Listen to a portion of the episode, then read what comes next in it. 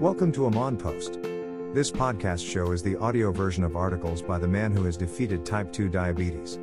The podcast comes to you all the way from Amman, Jordan, the beating heart of the ancient world. To reach the original articles or to know more about the writer, check the links in the description. Let's begin.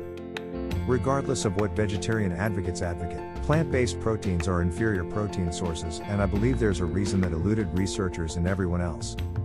In my opinion, one of the biggest misconceptions in the fitness industry, nutrition, and sports science is the concept of categorizing protein sources according to their amino acid composition. Foods and supplements such as whey or pea protein powders are classified accordingly.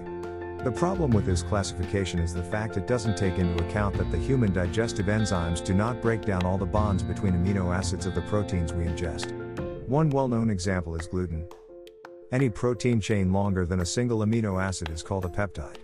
A protein chain of two amino acids is a dipeptide, a protein chain of three amino acids is a tripeptide, etc.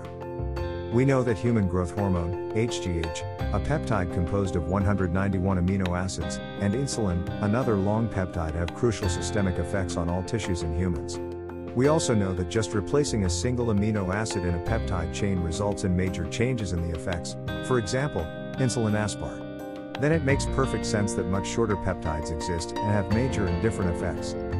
Creatine, carnitine, and glutathione, the major antioxidant in humans, to name a few, are short peptides. Research groups are regularly identifying receptors that they do not know which endogenous molecules slash peptides activate them so they call them orphan receptors. Millions of dollars have been spent in pursuit of the endogenous molecules with no luck. Research groups are not doing that for the goodness of their hearts or to benefit humanity. They seek to find the molecules to publish their findings to get noticed and to get funded by Big Pharma. Then they'll pursue inventing and testing similar molecules that activate or block the receptors in the hope Big Pharma buys a patent to make a drug. Several plant based molecules are the best known activators of different orphan receptors, non peptides, but most people won't ever know that. The reason is, molecules found in nature can't be patented. No one will benefit financially from the knowledge, so why spread it? Back to peptides. There's a secret about beef.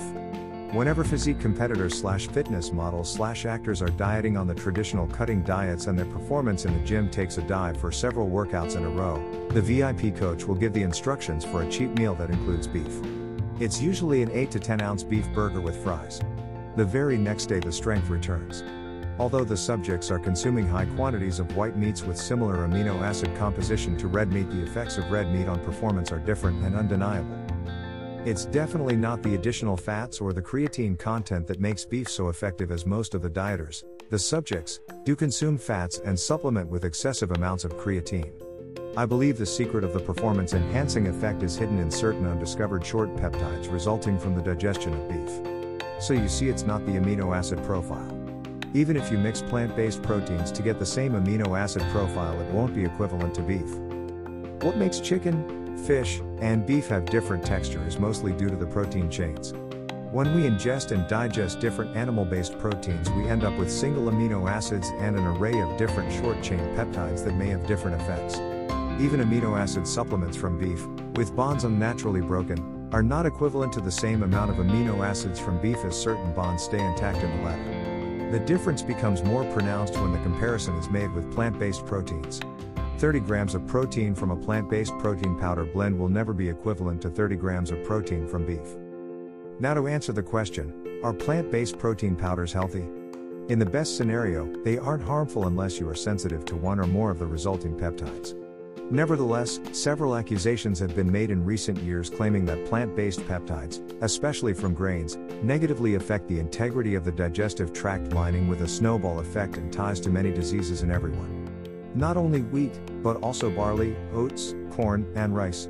In his book No Grain, No Pain, a 30 day diet for eliminating the root cause of chronic pain, Dr. Peter Osborne goes as far as claiming that grains wreak havoc on the body by causing tissue inflammation, creating vitamin and mineral deficiencies, and triggering an autoimmune response.